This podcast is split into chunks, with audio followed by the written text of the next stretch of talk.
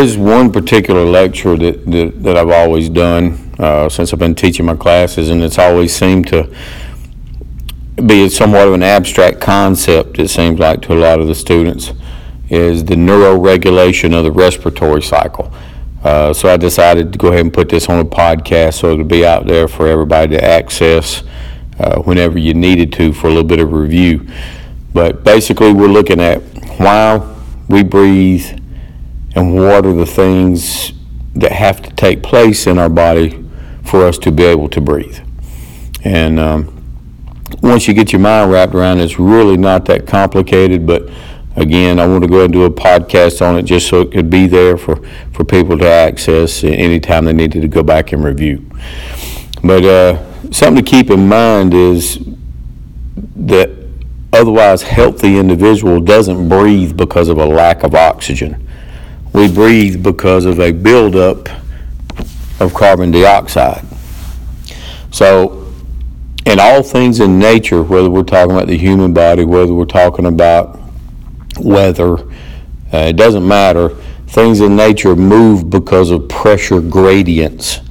And that's uh, definitely the concept to keep in mind when we're talking about how air moves in and out of the body.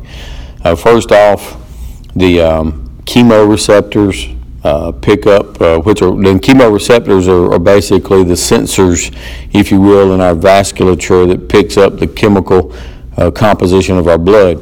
And when it detects that there's elevated amounts of carbon dioxide, those chemoreceptors then send a signal to the brainstem. Uh, you might ask, why does it send a signal to the brainstem? Well, that is the brainstem is the part of the, of the uh, central nervous system that controls the basic functions of life, and, and your ability to breathe is a big one there. So, it sends a signal to the brainstem. Then the brainstem, in turn, sends a signal to your diaphragm and the intercostal muscles, which cause them to contract. Now, when these muscles contract, that causes an increase in the size of your thoracic cavity. An anterior, posterior, inferior, superior uh, dimensions of the, of the thoracic cage increase, therefore reducing the pressure on the inside. Volume remains the same, so pressure is decreased.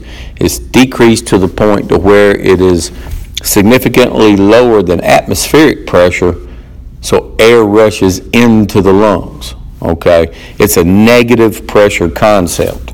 Whereas when you provide ventilations for someone, those are called PPV, which stands for positive pressure ventilation. So when it occurs naturally, breathing is a negative pressure concept. So basically, the air rushes in as your lungs fill, and it continues to rush in until pressures equalize. Okay? Then the Hering-Breuer reflex, which is uh, located in the stretch receptors of the lung, tell you to stop breathing in to prevent damage to the lungs. Um, and that's when diffusion takes place. That's when when the, that one cell thick membrane that separates your uh, capillary beds and the alveoli, uh, therefore called the alveocapillary membrane, that's when it exchanges oxygen for carbon dioxide. Oxygen leaves the alveoli and enters the bloodstream in the capillary beds, and the buildup of carbon dioxide, which is returned to the lungs from the rest of the body, crosses over into the alveoli. That's when this takes place. All right, and that is the active process of respiration. That's the part that you have to actually work to make happen. Okay? The rest of the respiratory cycle is the passive process. Basically, no work has to be performed for the rest of this to take place. Basically, you just relax. Um, basically, you exhale when the, the intercostal muscles and, the diaphragm relax, returning the thoracic cage to its original size. Therefore, you've got a decrease in size, an increase in pressure because volume remains the same so, and you, therefore, you're creating another pressure gradient, but in the opposite direction this time. The pressure is much higher inside the thorax than it is in the atmosphere, so air rushes out. And it continues to do that until the pressures equalize, and then you stop. And again, that is the passive process of respiration. Uh, something very important to keep in mind is these pressures are going to be and do what they be and do. Uh, And as you create those pressure gradients, air is going to rush in and out of any opening between the two spaces.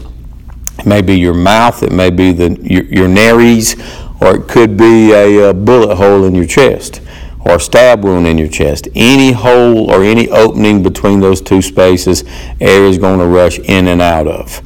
Um, and in a nutshell, that is the uh, neuroregulation of the respiratory cycle. Um, I hope this has been a help.